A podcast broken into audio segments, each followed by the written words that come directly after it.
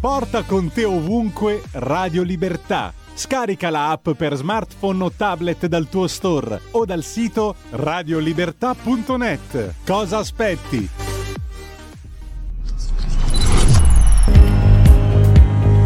Umberto Eco parla dei complotti.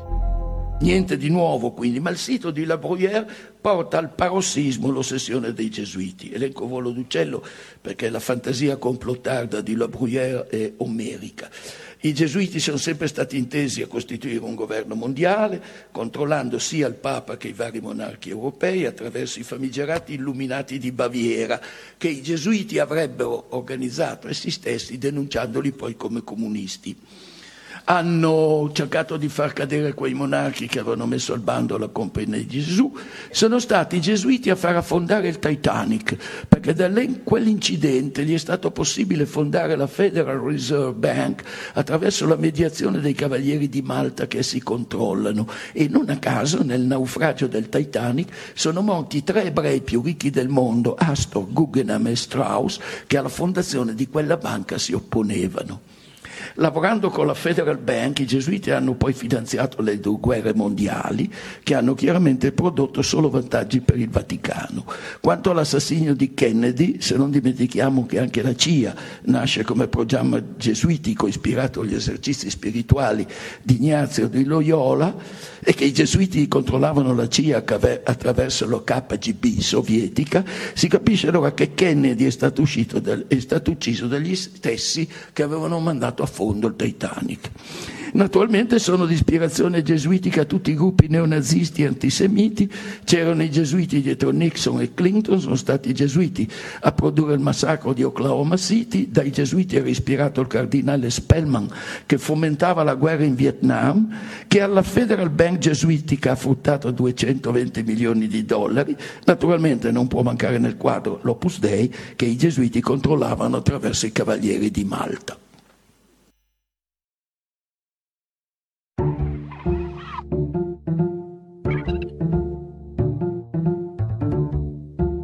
Va ora in onda Oltre la pagina.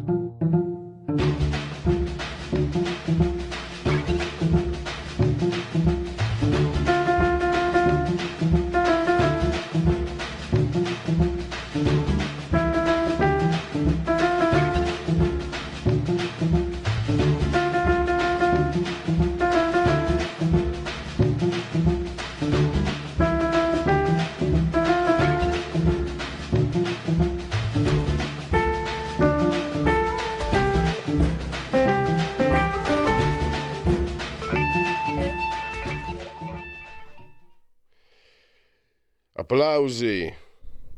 Non arrivano oggi è una giornata un po'... arriva di tutto. Applausi per questa meravigliosa sigla.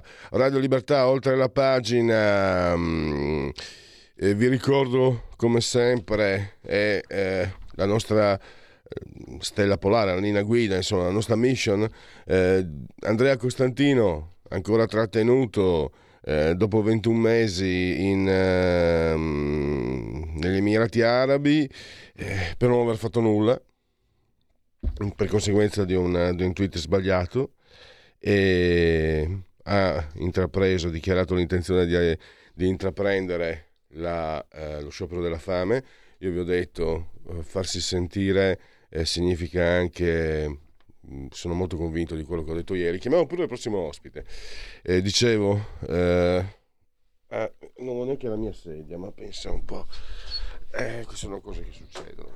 Ecco, in diretta potete assistere in diretta, non so se mi sentite, allo scambio di sella che caratterizzerà la conduzione della vostra umile voce. Dicevo, seriamente, Andrea Costantino, non ne parla nessuno, cioè non sono solo le azioni o meno del governo, non fa parte della loro truppa, per cui qualunque personaggio, qualsiasi figura si trovi nelle stesse medesime condizioni, viene ricordato in modo ossessivo e martellante, in modo tale che se tu non fai parte di quel flusso ti senti quasi in colpa, comunque ti senti differente, perché la quantità, scusate, il rumore, l'intensità vale anche più del numero. Io dico, facciamoci sentire per rivendicare il ritorno di Andrea Costantino, imprenditore innocente trattenuto agli Emirati Arabi. E entriamo subito allora nei temi che tratteremo oggi e partiamo subito con la finanza, perché, per dirla con un linguaggio che c'è anche caro, se vogliamo, è finita la pacchia per la finanza verde, meno 20%, un calo del 20% nel terzo trimestre dell'anno, e dobbiamo anche capire, anzi ci farà capire il nostro ospite, quali sono anche le ripercussioni sull'economia in generale e che segnale anche vuol dire specificamente questo. Marcello Minenna, che è anche, tra le altre cose, docente di econometria all'Università Telematica del San Raffaele di Roma, Il Sole 24 Ore e altro ancora, e soprattutto un ospite molto disponibile per gli ascoltatori di Radio Libertà. Benvenuto professor Minenna, grazie per essere qui con noi. Grazie a voi dell'invito, sempre un piacere. Non vorrei prendere in contropiede, perché l'argomento dato è la finanza verde e io voglio capire i meccanismi, che segnala è il fatto che abbia questo calo dopo, mi sembra, anni di vacche grasse. Però professore, è, diciamo, sulla bocca di tutti, no? Il rialzo dei tassi, al di là delle, diciamo, di quelle che possono essere polemiche politiche o meno, per l'economia italiana che tipo di ripercussioni si prospettano? Ci sono rischi, ci sono però magari anche controindicazioni, o ci sono anche magari delle situazioni che possono essere colte nella decisione della BCE? Beh, innanzitutto ricordiamo che la decisione della BCE, come già successo, ritraccia decisioni prese dalla Federal Reserve americana, cioè dalla Banca Centrale statunitense. Ricordiamo che le aree valutarie sono tra loro collegate attraverso i movimenti dei capitali e i tassi di cambio. Se un'area valutaria importante come quella americana alza il tasso di interesse, beh, di tutta evidenza che si crea una chiamata, tra virgolette, di flussi finanziari verso quell'area, con la conseguenza che l'altra area valutaria, nel caso di specie l'euro, deve reagire per evitare di trovarsi con una valuta troppo indebolita. E già ricordiamo che in questo momento storico l'euro non è in una posizione di forza nei confronti del dollaro, tutt'altro. Quindi in realtà sono decisioni interconnesse e che sono anche funzionali a contrastare l'inflazione e a evitare che un'area valutaria, il dollaro, possa esportare, si dice, inflazione verso un'altra area valutaria, cioè l'euro. E questi quindi sono tutti aspetti che vanno attentamente definiti dalle banche centrali, tenendo conto che comunque euro e dollaro sono le due aree valutarie più importanti per una serie di motivi sul pianeta. È chiaro che su questo tema poi si innesta il tema della finanza verde, cioè della finanza che quindi è collegata a sviluppi di sostenibilità, di sociale, di green. Perché? Perché questo tipo di operatività e di redditività è chiaro che diventa tanto più difficile come competizione con altre emissioni di titoli obbligazionari tradizionali, perché se aumenta il rendimento che viene offerto su titoli non green, è chiaro che questo si trascina dietro anche la redditività che viene richiesta ai titoli green. Quello che è successo nel terzo trimestre di quest'anno è che dopo diciamo una stabilizzazione apparente dei livelli, ci siamo trovati con una a livelli comunque piuttosto bassi rispetto al passato, gli indici che qualificano sul fronte azionario e obbligazionario la finanza verde hanno sostanzialmente ripreso a declinare. C'è professore, mi perdoni, volevo interrompere un'ultimissima cosa. L'inflazione che grosso modo ha provocato questo innalzo dei tassi, io per quello che leggo, grazie anche a queste trasmissioni, mi sento un po' più aggiornato rispetto al passato. Mi aspettavo che calasse di più, anzi non è quasi calata per nulla. Cosa possiamo dire? Lei si aspettava che continuasse su questo trend l'inflazione a livello italiano e globale, o come dicevano gli esperti, ci si aspettava un ribasso, insomma? Come ricorderà, caro Pellegrini, nel nostro incontro della settimana scorsa io anticipai, purtroppo facendo un po' la Cassandra, che il rialzo americano più probabile sarebbe stato di 50 punti base, e anticipai anche che tutto questo ottimismo sul dato inflattivo non veniva riscontrato dalle negoziazioni su alcuni prodotti finanziari che quotano le inflazioni attese sui mercati finanziari. Questa nostra battuta, purtroppo fatta nella trasmissione della settimana scorsa, si è avverata sia col rialzo dei 50 punti e non di 75, sia relativamente al tema dei livelli e dei differenziali di inflazione. Ecco, professore, adesso cominciamo con il tema dato, no? La finanza verde. Partiamo con una definizione: i green bond, le obbligazioni sostenibili, cioè di cosa si tratta per sommi capi, di cosa stiamo parlando quando parliamo di finanza verde? Beh sì, è giusto farlo per i nostri radioascoltatori, una qualificazione tassonomica. Beh, innanzitutto abbiamo i prestiti green, sono prestiti che sostanzialmente dovrebbero essere indirizzati a investimenti che dovrebbero ridurre, l'inquinamento, dovrebbero ridurre l'utilizzo di fonti fossili, dovrebbero aumentare l'investimento in fonti energetiche rinnovabili. Poi abbiamo sempre nella investimenti cosiddetti ESG, abbiamo anche i cosiddetti social bond, cioè quei bond che sono emessi per finanziare, dei piani di cassa integrazione o di sostegno a iniziative del terzo settore. E poi abbiamo anche altri tipi di prodotti che sono prodotti di finanza strutturata e che quindi al raggiungimento di certi obiettivi legati all'ambiente, environmental, perché poi ricordiamo che ESG sta per ambiente, environmental, social, e quindi sociale, e la G sta per governance, cioè in altri termini, in quest'ultimo aspetto, il rispetto di valori aziendali, una emissione obbligazionaria che tesa a migliorare la trasparenza dell'operatività di un'azienda in un qualsiasi paese, o l'anticorruzione, o prevenire fenomeni di illegalità. Ecco, questo sta per la G di governance di questo acronimo.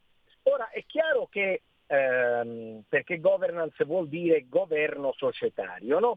Ora se andiamo a vedere, quindi abbiamo green bonds e loans, che sono quelli collegati proprio alla economia verde, i social all'economia sociale, e poi abbiamo quelli collegati al governo aziendale, che sono quegli investimenti funzionali a migliorare la sicurezza di una società, migliorare le procedure per prevenire fenomeni di corruttela o altro. E in questo ambito poi rientrano obbligazioni strutturate, cioè obbligazioni dove la redditività non è a cedola fissa o a cedola variabile, cioè io ti pago ogni 6 mesi il 2% di rendimento, o ti pago ogni 6 mesi il tasso variabile di mercato più uno spread. No, io ti do una cedola identificata in base alla tua capacità di raggiungere alcuni obiettivi ESG, cioè environmental,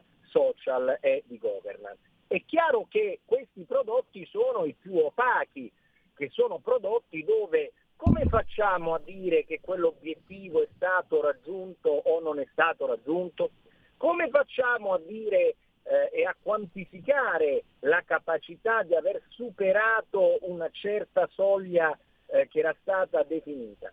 Per questo vengono qualificati dei cosiddetti indicatori chiave di performance, key performance indicators, sui quali ovviamente, come puoi immaginare Pellegrini, si è aperta una strada indefinita. Chi definisce questi indicatori?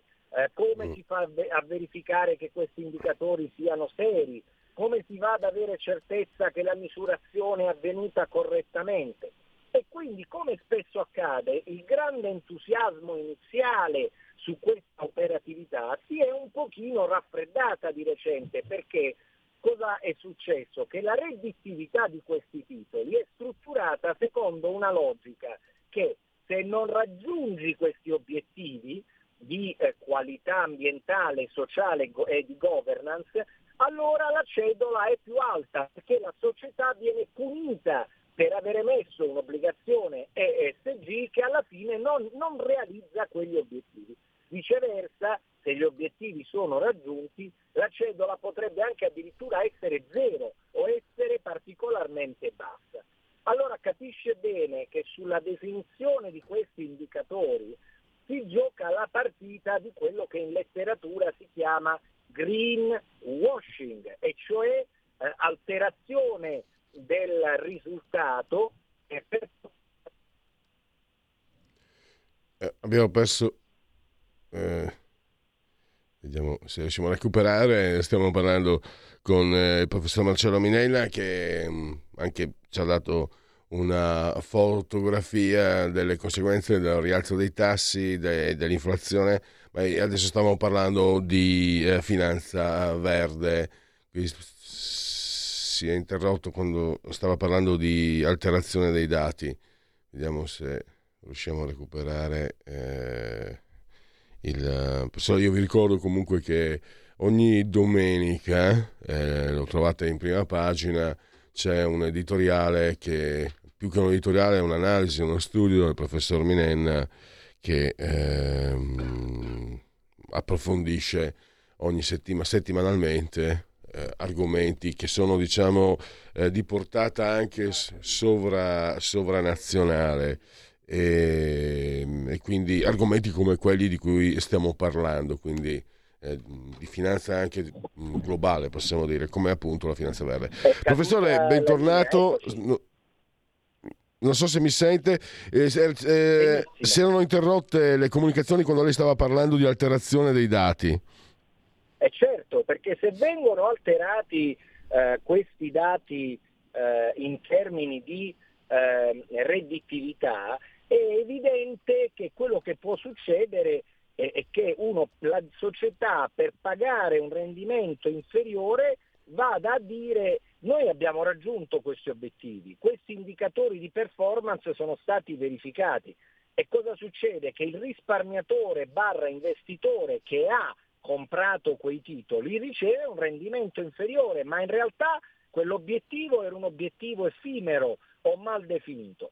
Quindi in realtà su questo mercato si è scontato negli ultimi mesi un po' anche di crisi di credibilità, e quando, lei sa benissimo, c'è una crisi di credibilità i volumi si riducono, perché c'è una sorta di scetticismo verso nasce una sorta di rischio reputazionale sul settore. Ora la situazione non è assolutamente irreparabile, ci sono stati una serie di interventi anche regolatori a livello soprattutto dell'Unione Europea per ridare una standardizzazione delle regole in maniera tale da poter garantire che questi indicatori e il raggiungimento di questi indicatori siano effettivamente misurati in maniera oggettiva. Un importante contributo di regolazione è venuto da un recente aggiornamento realizzato dall'ICMA, l'International Capital Market Association, portavoce e referente globale degli emittenti di obbligazioni a livello planetario, che ha previsto l'analisi e la categorizzazione di oltre 300 indicatori di performance, individuando i 6 indicatori chiave per ogni settore. E questo al fine di evitare che si potesse continuare questo rischio di greenwashing, cioè di vendere per green o per raggiungimento di obiettivi green qualcosa che non lo era affatto. Nel 2021 poi è stato fatto un ottimo lavoro della World Bank, che ha presentato anch'essa un framework, cioè un contesto di riferimento per la selezione di questi performance indicator. Nel 2020 ricordiamo che l'Unione Europea è stata la prima a richiamare una nomenclatura verde, e questo fa tutto sommato del nostro continente, ancorché sia il vecchio continente, il continente forse più in avanti dal punto di vista della disciplina delle obbligazioni ESG e soprattutto del monitoraggio e della vigilanza. Ricordiamo poi che a giugno 2022 la piattaforma internazionale per la finanza sostenibile, si chiama IPSF, un forum intergovernativo di alto livello per la discussione dei temi ambientali, ha pubblicato anch'essa una tassonomia, cosiddetta Common Ground Taxonomy, che è diventata un'analisi sistematica di questi temi proprio per garantire la massima controllo, il miglior controllo, vigilanza, monitoraggio di questi aspetti. E anche una task force molto importante è stata elaborata in Gran Bretagna dalla Financial Conduct Authority, la Consob inglese. Questa task force ha proprio affrontato il tema della trasparenza finanziaria degli aspetti collegati ai cambiamenti climatici. Insomma, il sistema finanziario e la vigilanza si stanno attrezzando per dare maggiore trasparenza, perché come sappiamo è dalla trasparenza che può scaturire una ripresa solida, costante di un importante mercato come quello ESG. Purtroppo abbiamo esaurito lo spazio. Io ringrazio ancora il professor Marcello Minenna. Vi ricordo ogni domenica una sua analisi a partire dalla prima pagina del Sole 24 Ore. Grazie ancora e a risentirci presto, professore. Grazie a voi, arrivederci a tutti. Stai ascoltando Radio Libertà, la tua voce libera, senza filtri né censura. La tua radio.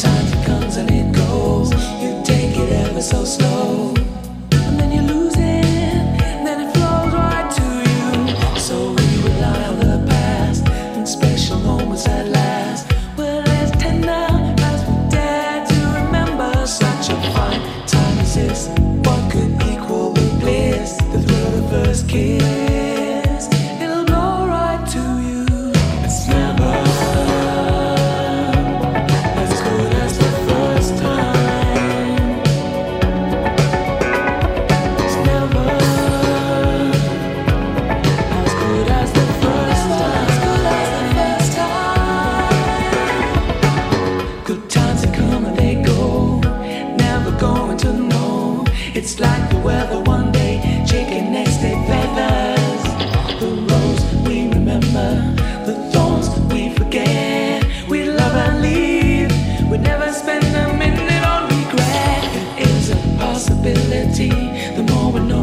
we see. Second time is not quite what it seems. Natural as the way we came to be. The second time won't live up to the dream. It's never as good as the first time.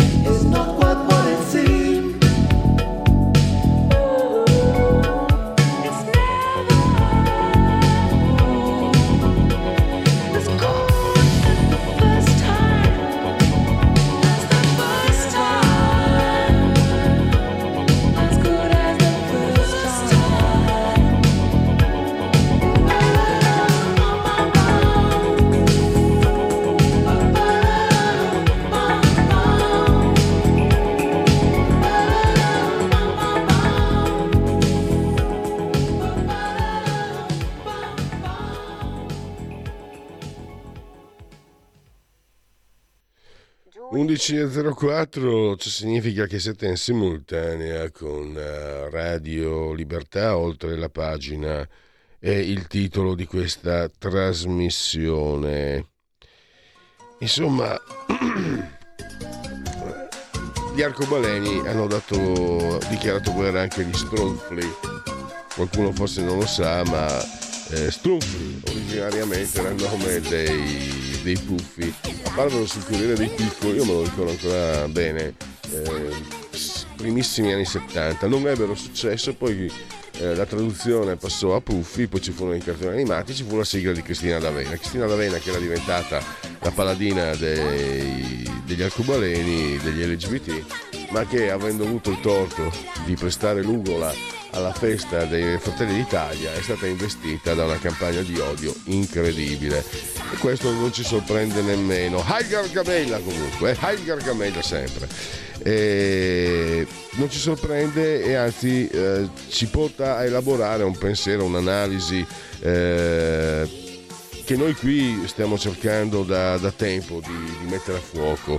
L'ha fatto molto bene il nostro ospite Matteo Fais, il detonatore. Facciamo esplodere la banalità. Innanzitutto fatemi salutare Matteo, benvenuto e grazie per essere qui il nostro ospite via Skype. Matteo, grazie a voi. Matteo, c'è un punto, allora partiamo da quello che diceva Carmelo Bene, l'arte è sempre di Stato, perché questa è l'analisi fondamentale, quello che tu hai messo a fuoco è questo, l'arte è sempre di Stato perché viene fatta coi soldi pubblici. Nel caso di arte e spettacolo i gangli per la distribuzione, per il controllo soprattutto, sono le università, le scuole, i teatri, i palasport, sale convegni, eccetera eccetera, e questo ormai da decenni è sotto il controllo, addirittura un presidio militare quasi da parte della sinistra. Allora io commento, no? Io ho commentato presentando, come sempre faccio sulle pagine di Facebook, dice Matteo, non è una tua frase, è una mia esegesi, bisogna giocare a specchio come a calcio, no? Se giochi a specchio puoi neutralizzare l'avversario più forte. Ecco, bisogna cominciare che la destra faccia altrettanto, e partiamo da qui, cioè sarà triste dire comprare gli artisti, no? Dare soldi, perché comunque anche gli artisti non vivono di aria e di sentimenti. Sicuramente l'arte che si presta a essere strumentalizzata è propaganda e non è arte, però se la dico brutale, se si riesce, anzi riporto un po' anche quello che hai scritto tu, se si crea una corrente, anche quelli che hanno più originalità, sono anche più, diciamo, liberi, alla fine devono adattarsi perché altrimenti rischiano di affogare, perché è quello che stiamo vedendo con la sinistra in Italia. Allora, partiamo da queste considerazioni e tu dici, insomma, bisogna sostenere, bisogna comprare il disco dei Puffi, bisogna sostenere Cristina D'Avena se vogliamo metterla, diciamo, se vogliamo contrastare l'egemonia della sinistra. Tutta l'arte, come aveva sostenuto a suo tempo Carmelo Bene in una nota puntata del Costanzo Show, è arte di Stato, nel senso che la si fa in buona misura grazie ai soldi pubblici. Anche il giornalismo è giornalismo di Stato, tanto per intenderci, come arte si regge in piedi solo e unicamente grazie a quello, grazie a quei soldi. Il problema qual è? È che il soldo pubblico, lì dove conta, è fondamentalmente nelle mani della sinistra, che riesce a muoverlo come meglio crede e sostanzialmente a girarlo in modo tale che finisca nelle tasche di quelli che sono a lei affiliati. È inutile che ci raccontiamo balle. Se volete ve le racconto, ma penso di essere qui proprio per dire l'esatto contrario delle balle che vengono solitamente propinate. L'arte si fa con quei soldi, la sinistra controlla queste logge, queste case matte del potere e indirizza i soldi verso i suoi affiliati. Che cosa può fare la destra per arginare questo fenomeno? Può semplicemente garantire agli artisti tutto ciò che solo la sinistra oggi come oggi può garantire a una qualsiasi persona che faccia arte. Cioè deve garantire degli introiti, punto e basta.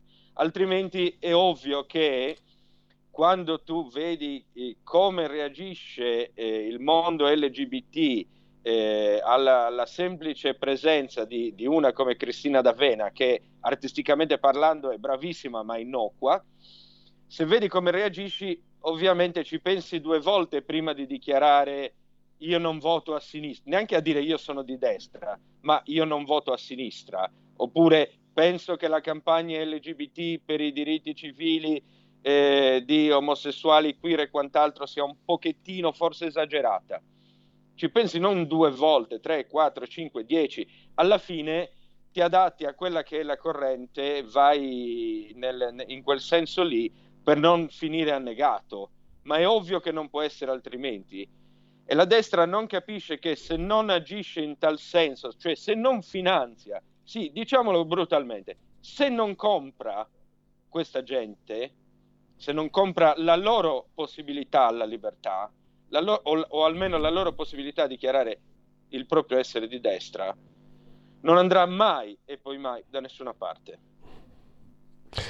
E questo è la fotografia. Tra l'altro, appunto, stavo notando, no, che in questo, diciamo, scaramucce che si fanno intorno al nome di Giorgia Meloni, dei Fratelli d'Italia, ho visto Fiorello che ha preso posizione, e stavo pensando che in effetti ha una forza tale, un'autonomia tale che può permettersi di dire quello che pensa, ma quanti Fiorello ci sono che possono dirsi veramente forti della loro arte? E anche questo comunque anche questo però indica un fatto molto grave, perché tu stai suggerendo una strategia per contrastare chi copre completamente questi spazi.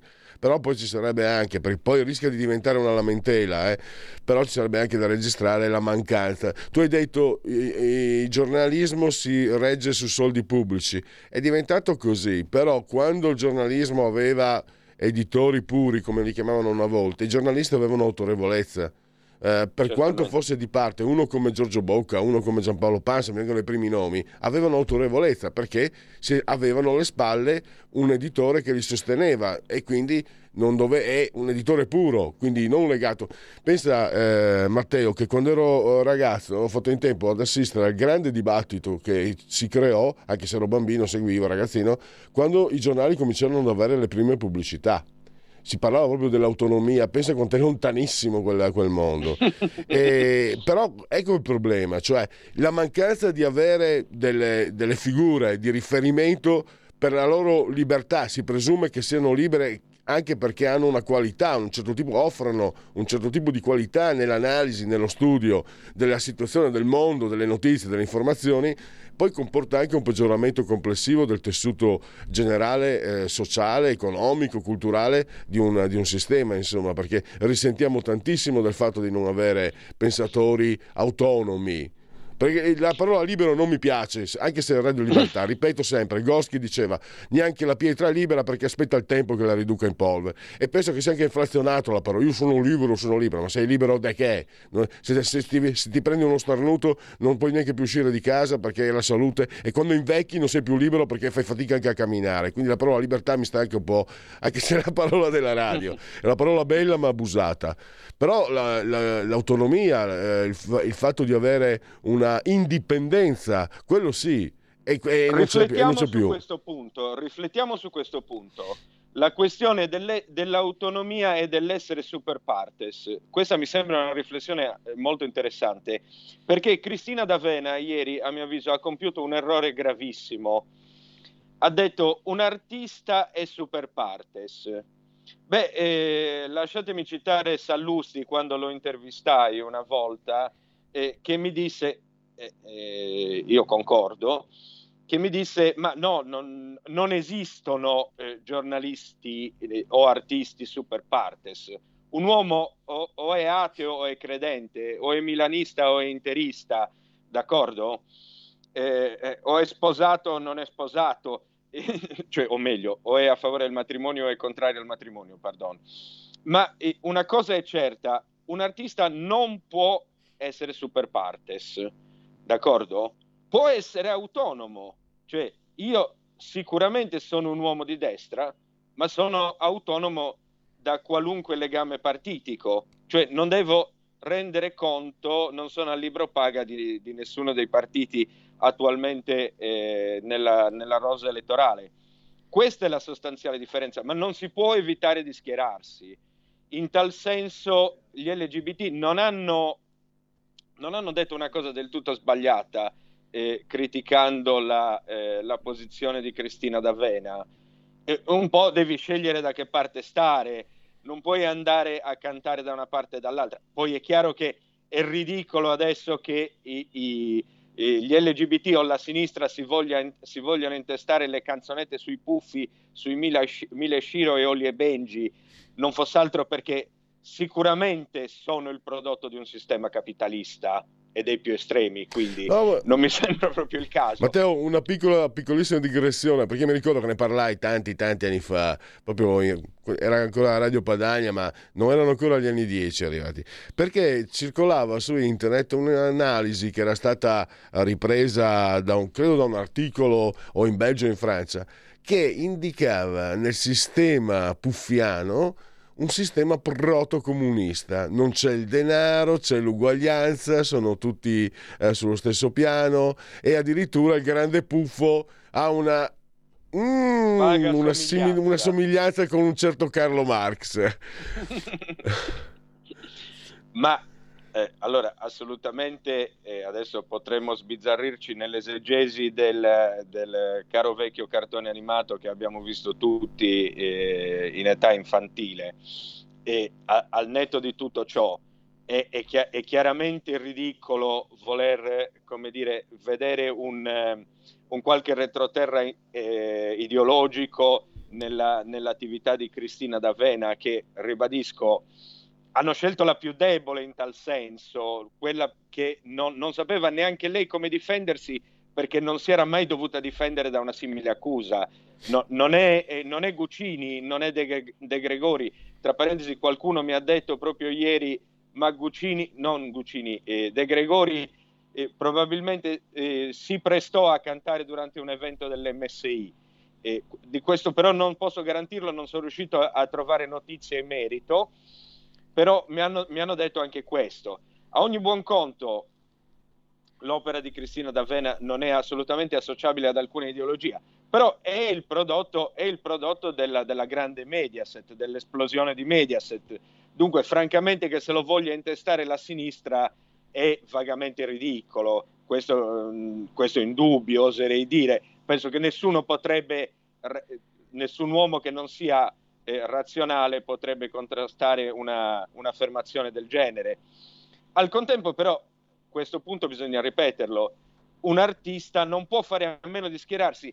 La destra dovrebbe semplicemente creare l'occasione per cui anche chi fra gli artisti nasconde la propria appartenenza possa farlo liberamente, senza pensare di andare incontro alla morte professionale, perché oggi lo sappiamo benissimo, cioè dichiararsi di destra vuol dire firmare la propria condanna a morte.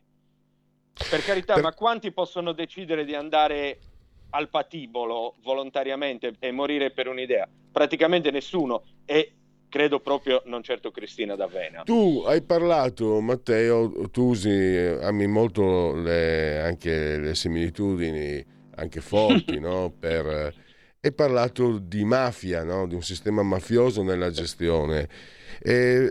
Non posso approfondire perché non ho in mano termini eccetera, però per quello che consta, per informazioni che ho ricevuto da fonti che ritengo ampiamente attendibili e per quello che vedono i miei occhietti, purtroppo ho paura che la parola che hai usato non sia una provocazione.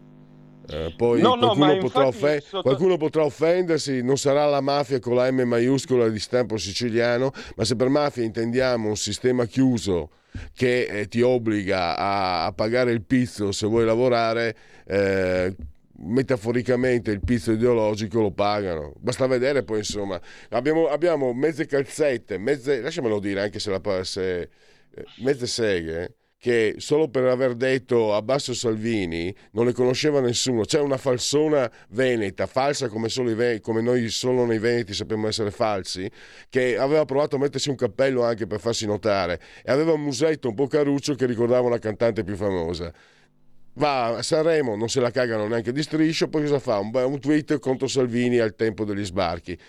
Improvvisamente è diventata, l'hanno portata a Sanremo, l'ha fatta arrivare a seconda e siccome non sa, cioè, non è il cantante, non si sa neanche cosa abbia in quella voce, adesso la mettono a fare presentatrice. Però è una bella allegoria, una bella immagine. Se io facessi quel mestiere lì, io no, per come sono fatto io no, perché non mi piace. Però magari, insomma, se sono lì che mi stanno sfrattando, che ho fame, che non mangio eccetera, e beh, un tweet abbasso Salvini mi può scappare anche a me, insomma. Ma io vorrei assolutamente precisare questo aspetto, ovvero che io non ho parlato sotto metafora. È una mafia, quel sistema è un sistema di cooptazione mafiosa, è inutile che ci raccontiamo balle. Ci sono padroni e padrini là in mezzo.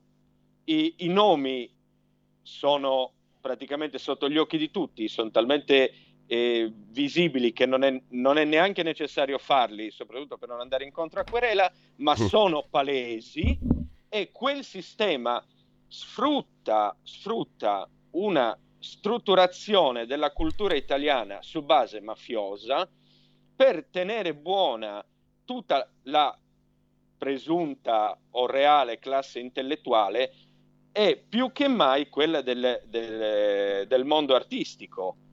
Chiunque non si pieghi al diktat non andrà avanti, anche perché cerchiamo di guardarci in faccia e di non fare quelli appena cascati dal pero. Allora, com'è possibile che in una nazione che è sempre stata divisa 50-50 almeno, direi, se non 60-40, e rispetto alle più svariate questioni di natura politica, come accidente è possibile che non ci sia un artista che uno su posizioni di destra, praticamente, cioè salvo Povia, voglio dire, ok? Come è possibile che Scusa, Povia, lasciamelo dire, è simmetrico a quella che dicevo prima io, dai. Sì, non... ovviamente, ma al di là di questo, dobbiamo... Allora, fammi dire, io ho notato... Lui, ma... Matteo, scusa, io ho notato questo. Grazie a questo lavoro mi confronto molto con voi, non offenderti, intellettuali di destra, perché in questo caso l'uso. È noto che avete secondo me, bisogna un po' smaliziarsi, e tu lo dici comunque alla fine in realtà, non è riferito a te, ma in generale sento, quando mi confronto, persone preparate, capaci, che meriterebbero, meritano e meriterebbero, poi hanno una sorta di onestà, no? Di pudicizia contro quelle che potrebbero essere viste come, non dico ingiustizie, ma sbilanciamenti. Ecco, io a queste persone che meritano, che dovrebbero andare avanti per migliorare questa società che fa cagare, dico, ricordiamo quello che hai segnalato te. Sartre, che io amo la follia, ha fatto fuori Céline, non ci ha pensato due volte a farlo fuori. Ha fatto fuori il Céline di cui che trovate in esergo al suo più famoso romanzo, cioè La nausea, come esergo, cioè come citazione iniziale e motivo di ispirazione della nausea, vi è appunto un passo tratto dall'opera di Céline.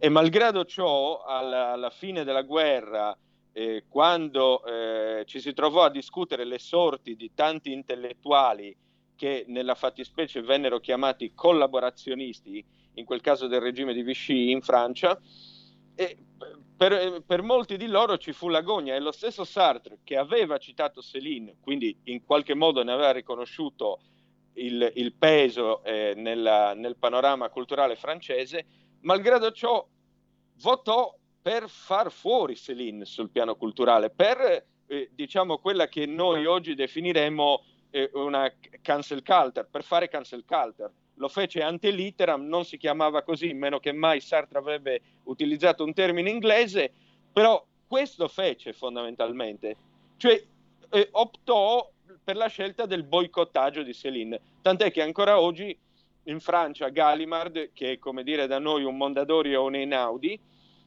fatica a stampare alcuni inediti di Céline, proprio perché la cancel culture è più viva che mai, eppure sono passati più o meno 80 anni dalla fine della guerra. Malgrado ciò il veto su Céline resta, e da quella volta in cui Sartre decise di porlo.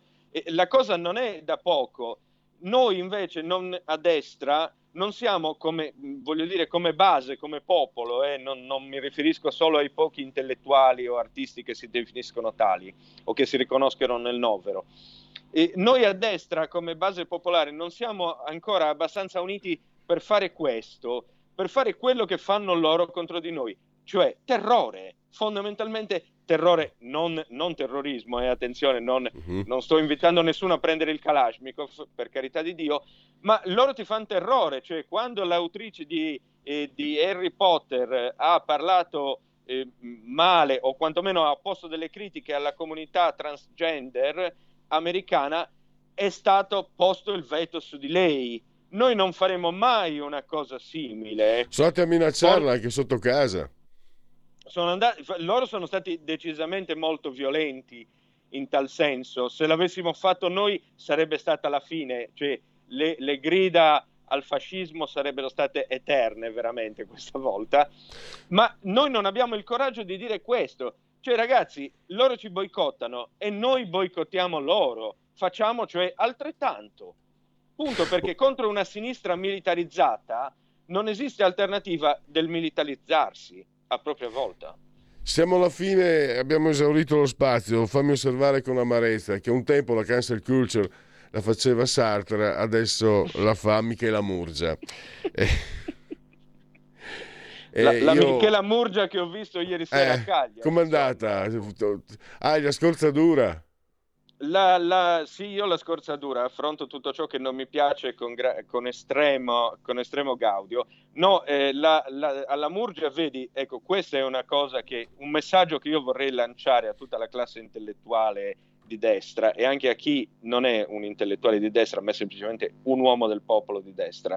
Non sottovalutate tutti questi personaggi. Io l'ho osservata con grande attenzione ieri, era l'ennesima volta che la vedevo. Devo dire che si è ancora affinata ulteriormente, È bravissima, tiene il palco, è un animale da palcoscenico, lo domina a tutti i tempi comici, è abilissima nel fare quello che deve fare, che poi io non condivida neanche una virgola di ciò che dice un altro paio di maniche, ma è bravissima e tutti a destra la sottovalutano, pensano, ah ma se fossi lì sul palco contro di lei, se tu fossi lì sul palco contro di lei, non tu generico dico, non tu Pellegrin, io ti posso garantire che metterebbe in difficoltà più di un uomo di destra e anche più di un intellettuale di destra, perché sa quello che fa. La prima cosa, ricordatelo sempre, è mai sottovalutare il nemico, ma sempre tributargli i dovuti onori. Allora, chiudiamo, fammelo dire, l'Apocalisse ce la meritiamo proprio. Allora ti saluto, ricordo il detonatore, ogni giorno spunti di riflessione veramente molto interessanti e originali. Grazie ancora Matteo Fais, a risentirci presto. Vi saluto anche a voi e se non ci dovessimo risentire prima, buon Natale comunque a tutti quanti. Grazie, allora adesso andiamo verso il Segui la Lega.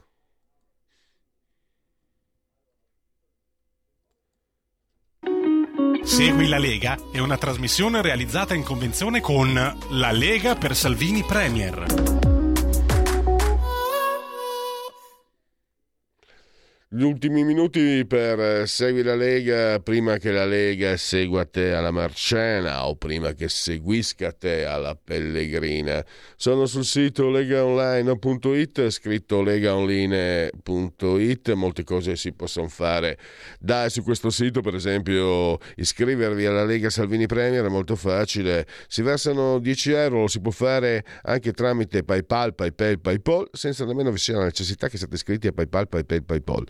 Poi il codice fiscale, gli altri dati richiesti e quindi vi verrà recapitata la magione, la tessera Lega Salvini Premier.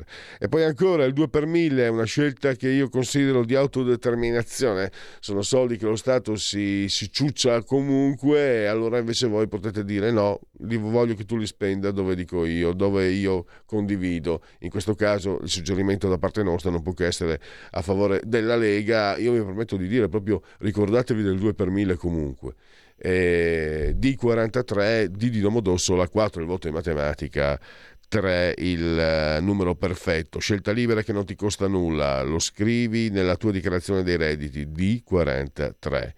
E infine vediamo se abbiamo qualche no, non vediamo, sto cercando, no, non ci sono appuntamenti, quindi chiudiamo Segui la Lega e 30 secondi per i convenevoli formulaici.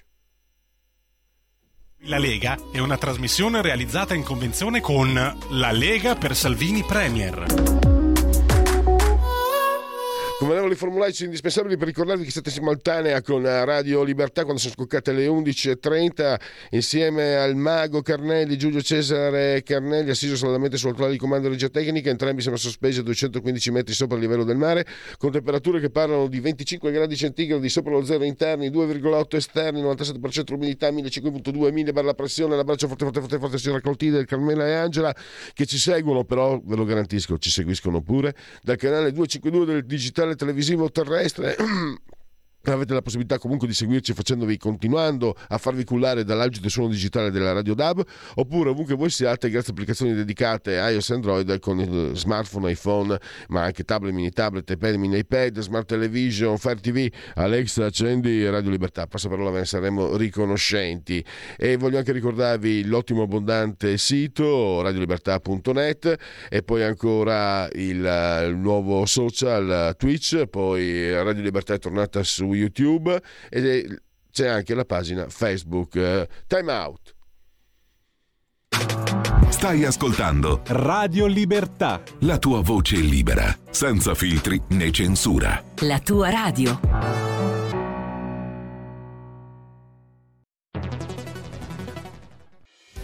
Quotidiano di Sicilia, il quotidiano d'Italia, l'informazione che ribalta i luoghi comuni, una vera visione dei fatti, l'Italia vista da sud.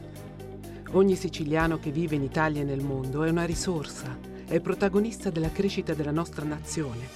Dai forza alla crescita della nostra isola, abbonandoti al QDS digitale più archivio a soli €99 annui. Quotidiano di Sicilia, il quotidiano d'Italia, una scelta di valore.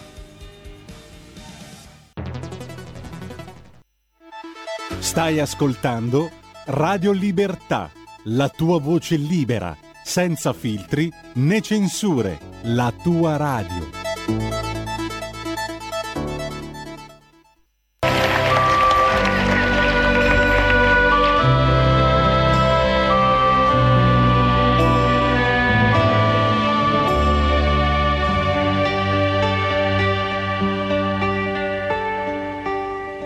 Quando lo vidi, ricordo che mi invase lo stupore e non la voglia. Io non avevo più le mie paure di fronte al nuovo e alla meraviglia. Poi quell'attesa quando ingenuamente si prevede il grande evento, la vera essenza di quello che mi accade. È solo il mio insieme al suo sconvolgimento. E non lo so se sia il destino oppure il caso, ma in questi tempi così ostili e incerti mi prende innocente e un po' ambizioso proposito di amarti. Un grande amore per crescere davvero è l'emozione delle cose più preziose per la mia sopravvivenza, è la scoperta di una semplice realtà che muove il mondo intero, perché senza due corpi e due pensieri differenti non c'è futuro.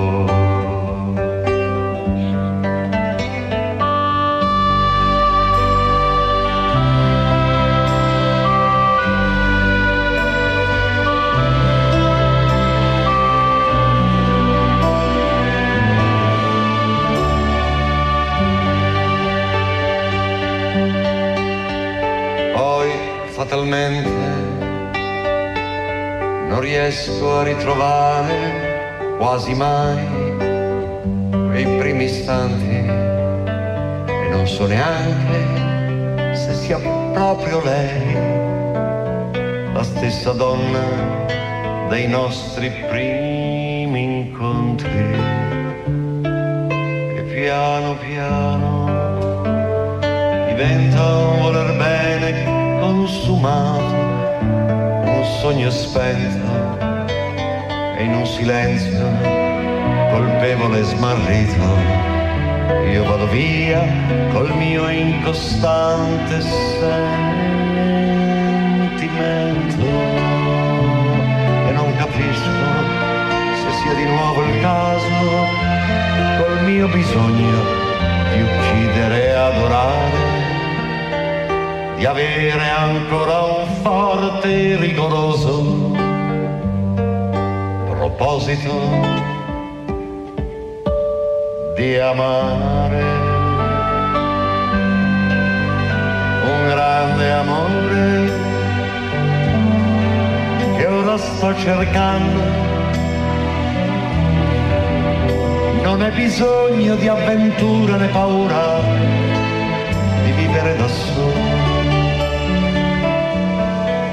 Non è il richiamo dell'ennesima poesia, ma un credo più profondo,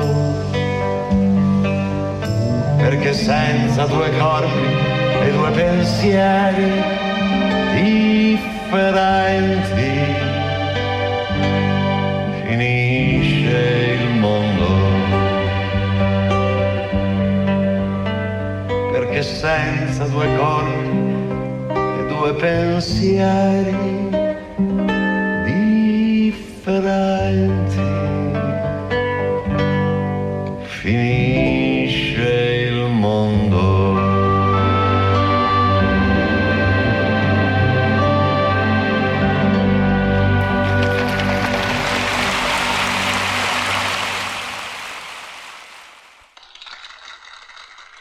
E gli facciamo anche noi gli applausi a Giorgio Gaber, che come ogni settimana chiude l'ultima trasmissione settimanale, appunto, di Oltre la Pagina, e come ogni venerdì alle 11.35 l'appuntamento è con Parola di Scrittore, la rubrica che si avvale della imprescindibile collaborazione di Patrizia Gallini di Ardèche Comunicazione.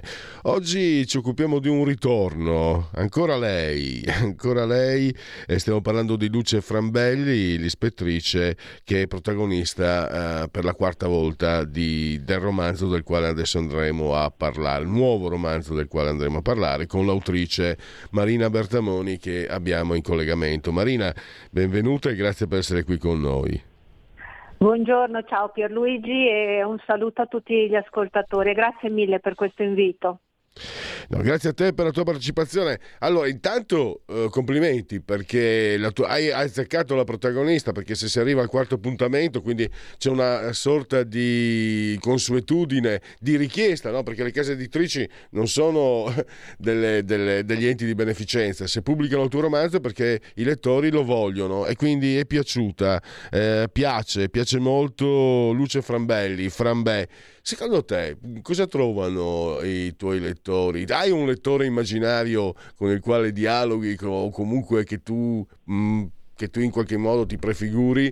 E secondo te cosa lettore, lettrice, adesso con la woke culture non so mai, comunque plurale, con i lettori, cosa c'è che secondo te ha colpito di più in questa tua protagonista così azzeccata? Ma guarda, ti dirò, tu adesso dicevi lettori, lettrici, io per quella che insomma l'esperienza che ho quando vado alle presentazioni, raccolgo anche i commenti, secondo me Luce è un personaggio che colpisce di più l'immaginario femminile, cioè sono più le lettrici che si sono effettivamente affezionate a lei rispetto ai lettori, forse perché così medesimano un po' in questo personaggio che ha dei punti di forza, questo è indiscutibile, ma anche molte fragilità. E insomma, io ho cercato con questo personaggio di dare una visione un po' di questo universo femminile, no? Che è molto complesso, chiaramente, è anche difficile da definire, però Luce ha come diciamo caratteristica principale, un tratto del suo carattere, il fatto di essere molto testarda e molto determinata, e quindi di portare avanti le sue indagini, tante volte anche mettendosi a rischio, perché evitando di farsi aiutare si mette anche a rischio, sempre da sola. Quindi lei, diciamo, ha un forte desiderio di indipendenza, di autonomia, di dimostrare che può farcela da sola, ma nel contempo è anche una persona che ha delle fragilità, perché ha un vissuto, ha un passato complicato, fa fatica a rapportarsi, a relazionarsi con i colleghi, ma anche con l'altro sesso, con gli uomini, nel senso che ha avuto delle storie sentimentali un po' complicate. Io penso che tutti questi elementi alla fine la rendano molto umana e la rendano molto, spero perlomeno che lo facciano, la rendano credibile. Quindi molte lettrici si affezionano a lei, alle sue avventure, ai suoi problemi e al suo modo, insomma, di agire. Cioè, Marina, mi pare di capire, c'è un processo di identificazione che, per esempio, io lettore maschile non posso provare nei confronti, non so, di Sherlock Holmes o di Maigret o di altri grandi giallisti, perché li vedi sempre con un certo distacco, mentre Luce Frambelli e neanche Agatha Christie, voglio andare oltre naturalmente il genere, perché non è questo il punto, offri soprattutto quindi alle tue lettrici, ma anche ai lettori, perché no, perché magari immagino che ci sono lettori maschi che magari trovano, non so, la propria compagna, la moglie, la figlia, la mamma, la sorella in Luce Frambelli, ma c'è questo processo di immedesimazione che fa sì che abbia questo riscontro così importante, no? Luce Frambelli, ma secondo te Luce Frambelli è più quello che le tue lettrici, i tuoi lettori ritrovano, o magari c'è anche un po' quello che vorrebbero essere ma non ci sono riusciti? Questo è un po' difficile da dire. Può anche essere, nel senso che a volte, sai, anche il volersi riscattare, volersi affermare, certo è qualche cosa che magari qualcuno può desiderare e non riesce a conseguire, quindi può darsi anche quello. Prima hai citato dei personaggi e degli scrittori che miti assoluti, no, della letteratura, però ecco, diciamo che quelli che tu hai citato, a parte forse Simenon come Maigret, gli altri sono giallisti puri, quindi nel giallo puro, nel giallo classico, diciamo, l'approfondimento psicologico dei personaggi è lasciato un po' in secondo piano. Quello che conta di più è l'indagine, quindi il delitto, il colpevole, l'investigatore che risolve il caso. Io più che gialli scrivo noir, e nel bravissima, mi richiami all'ordine, scusami Marina, perché fammi ricordare intanto La pazienza della formica, Il mostro dell'Odigiano, Il cerchio si chiude per l'ispettrice Luce Frambelli, Fratelli Frilli Editori, €15 e spicci il prezzo, lo trovate anche online naturalmente, anche in versione Kindle elettronica, insomma 380 pagine, ecco appunto, no? Io chiedo sempre la categoria, lo stavi facendo tu, il genere, il tipo, collana super noir fa capire insomma al lettore cosa, che ancora non conosca Luce, fa capire con cosa avrà a che fare, insomma cosa leggerà, cosa troverà nelle pagine da te scritte.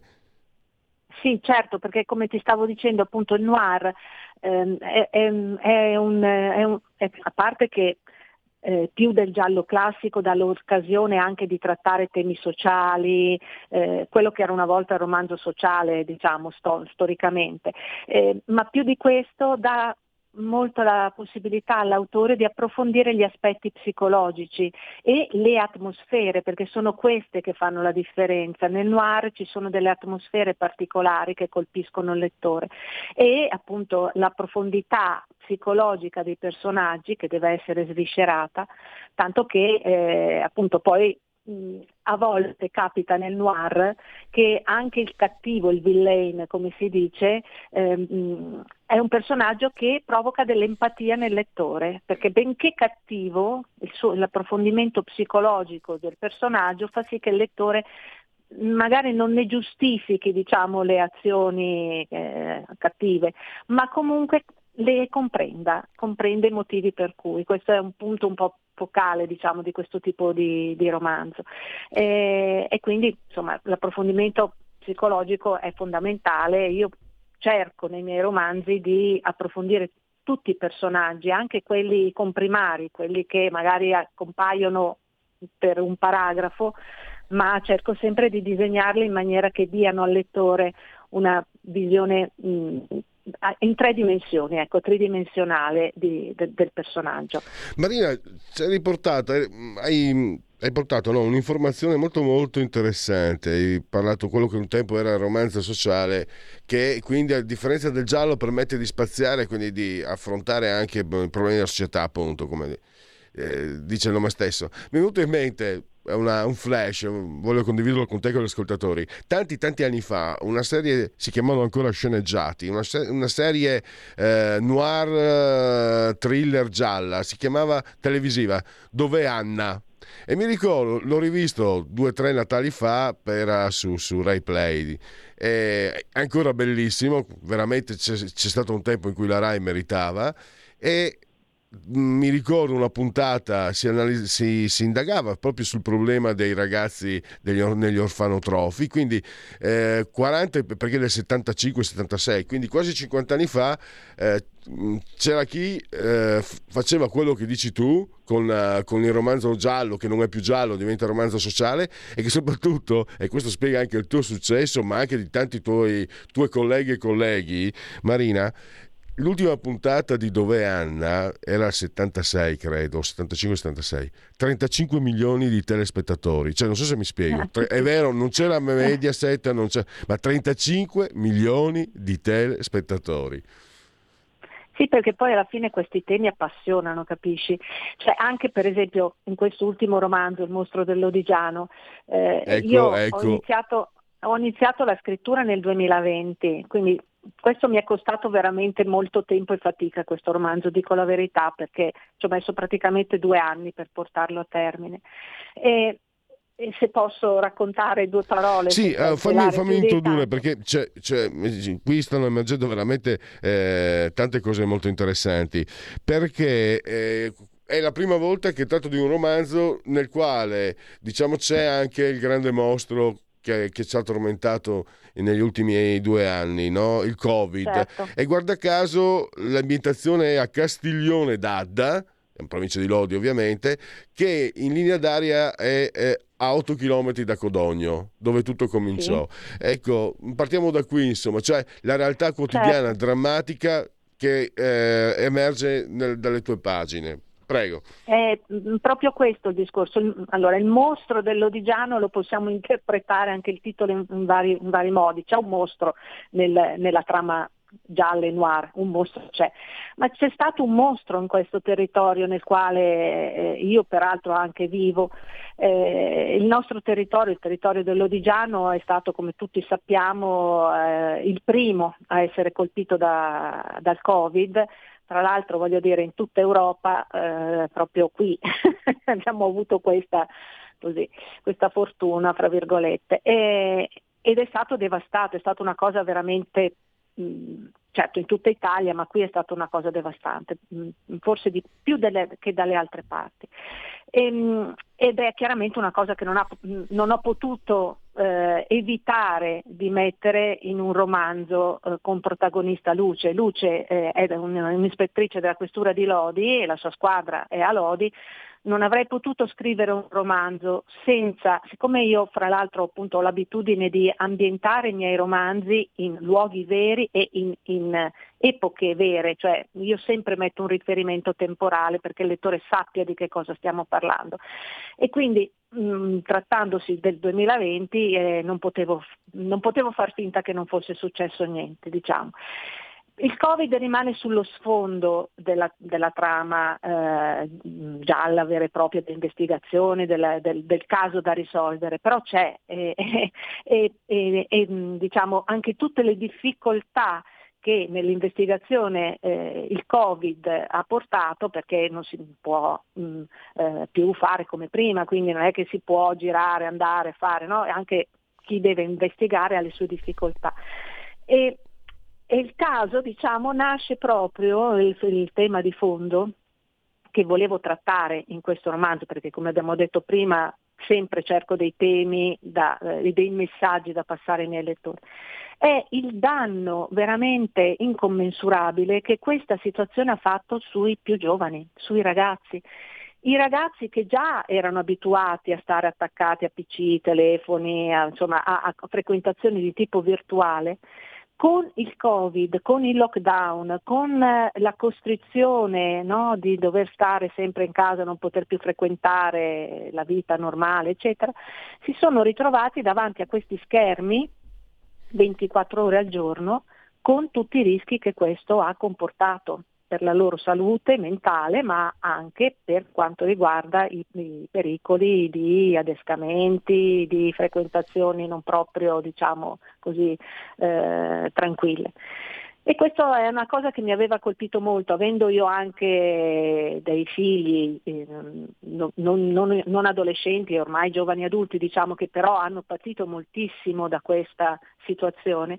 Questo è stato il seme che nel mio cervello si è piantato e mi ha dato lo spunto per scrivere questa storia, che parte appunto dalla scomparsa di una ragazzina, una sedicenne, che sparisce da casa sua in una notte, scompare, sembra che sia una fuga volontaria, però poi andando a indagare bene, andando più che altro a vedere anche le relazioni personali, familiari, eccetera, Luce Frambelli e la squadra di Lodi scoprono che sotto c'è molto di più e anche qualche cosa di molto più terrificante.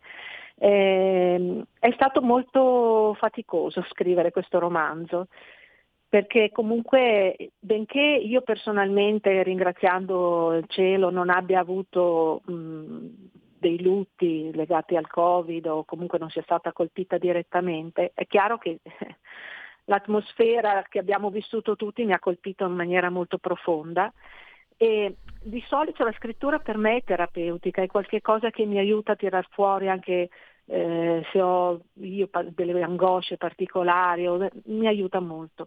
In questo caso ho avuto un periodo in cui non solo non riuscivo a scrivere, ma pensa che io, che sono una lettrice fortissima, non riuscivo neanche a leggere.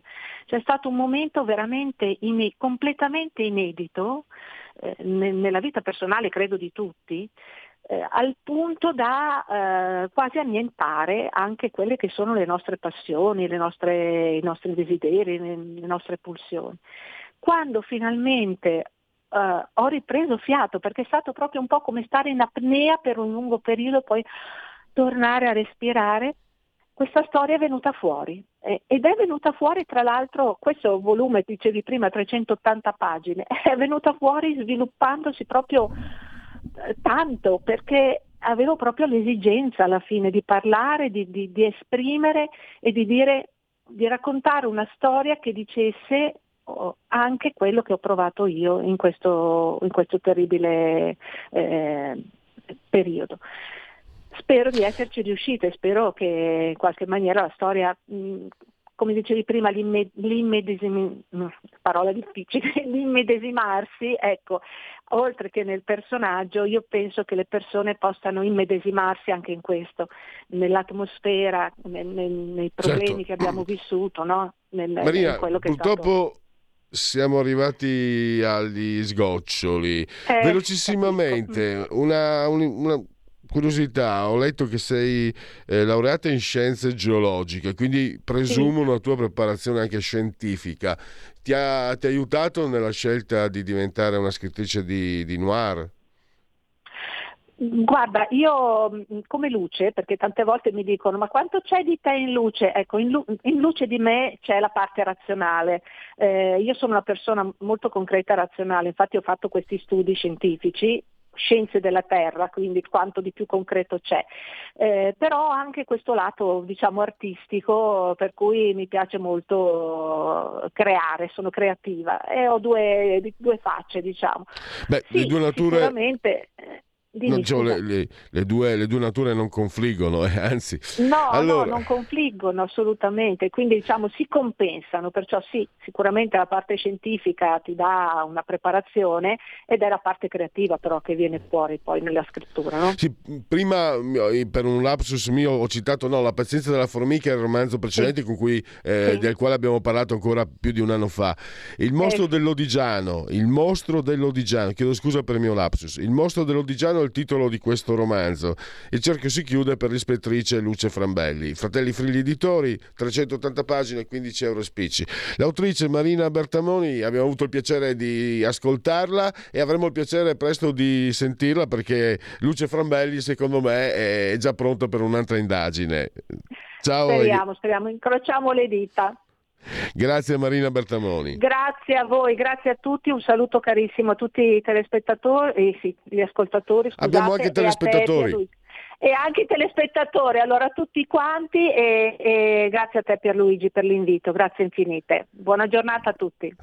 Grazie, allora vediamo se riusciremo a fare con la sigla. Intanto le imprese agricole in Italia nel registro Asia 410.000 che svolgono attività principali nel settore agricolo, 82,4%, 330.000 costituito da imprese individuali. Questo poi, vediamo...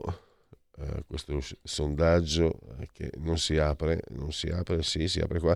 MG, committente Rai, Fratelli d'Italia 29,2, 5 Stelle 17,5, PD 17, Lega 8,7, Calenda 7,3, Forza Italia 6,6. Togliamo, perfetto Giulio, e vediamo, questi hanno... vogliono complicarmi, vabbè, niente, lo facciamo con la sigla, i genetriaci, perfetto, grazie. La verità è che sono cattivo, ma questo cambierà, io cambierò, è l'ultima volta che faccio cose come questa, metto la testa a posto, vado avanti, rigo dritto, scelgo la vita, già adesso non vedo l'ora, diventerò esattamente come voi. Il lavoro, la famiglia, il maxi televisore del cazzo, la lavatrice, la macchina, il CD e l'apriscatole elettrico. Buona salute, colesterolo basso, polizza vita, mutuo, prima casa, moda casual, valigie, salotto di tre pezzi, fai da te, telequizze, schifezze nella pancia, figli, a spasso nel parco, orario d'ufficio, bravo a golf, l'auto lavata, tanti maglioni, Natale in famiglia, pensione privata, esenzione fiscale, tirando avanti, lontano dai guai, in attesa del giorno in cui morirai. Allora, genetriaci, ricorrenze e commemorazioni del 26° giorno di Frimaio, mese del calendario repubblicano, per tutti un venerdì Vinars 16 di dicembre, anno domini 2022 o 2022, che dir si voglia. Genetriaco di Jane Austen, avrei potuto perdonare la sua vanità se non avesse mortificato la mia, orgoglio e pregiudizio. Poi... Kandinsky, il colore è un mezzo di esercitare sull'anima un'influenza diretta, la pittura astratta. E poi abbiamo Raffaele Alberti, poeta spagnolo che ha vissuto a lungo in Italia, perché appunto era un contestatore del franchismo, un dissidente del franchismo, perché in tanti scappano dai regimi comunisti, ma altrettanti scappano dai regimi fascisti di estrema destra. Tony Pagott, Calimero, Joe Condor, Grisù, Antonio Pagotto, Philip K. Dick, la realtà è quella cosa che quando smetti di crederci non svanisce. Il cacciatore di androidi, Blade Runner. Liv Ullmann, la musa di Ingmar Bergman. E poi ancora 2 nomination, 0 Oscar. Carlo Tormina, l'avvocato, è stato anche sottosegretario all'interno. Ciccio, Francesco Graziani, da Subiaco come Gina Lollobrigida. Roberto De Angelis, fumettista, scuola salernitana Bonelli, la Jalapas Band con Carlo Taranto. Giancarlo Giorgetti, il vantaggio della Lega, ha detto, è che non prende ordini da nessuno, nemmeno dai russi, parole sante. Comunque, a me, se fossero arrivati i soldi, i rubli, guardate, tutto in regola, eccetera, per pur qua. Anzi, amici emiri, è giusto che si ponga fine a questa discriminazione orrenda che viene fatta nei vostri confronti. Il Qatar è un paese meraviglioso, fantastico, ivi ove si stanno svolgendo dei mondiali calcistici di bellezza unica. Poi l'Iban ve lo fornisco a parte. Copi Natangelo. E guarda, questa è una sincronicità, Jung, perdonami, perché è proprio il genetriaco di Natangelo. Non me ne ero accorto. Mi sono accorto invece che sono le 12, mi sono accorto che oggi in regia c'era Giulio Cesare Carnelli, saldamente assiso sulla torre di comando, lo ringrazio naturalmente per l'ottimo esercizio delle sue funzioni. Grazie a tutti voi per aver scelto anche oggi Radio Libertà, buon proseguimento e miau. Avete ascoltato Oltre la pagina.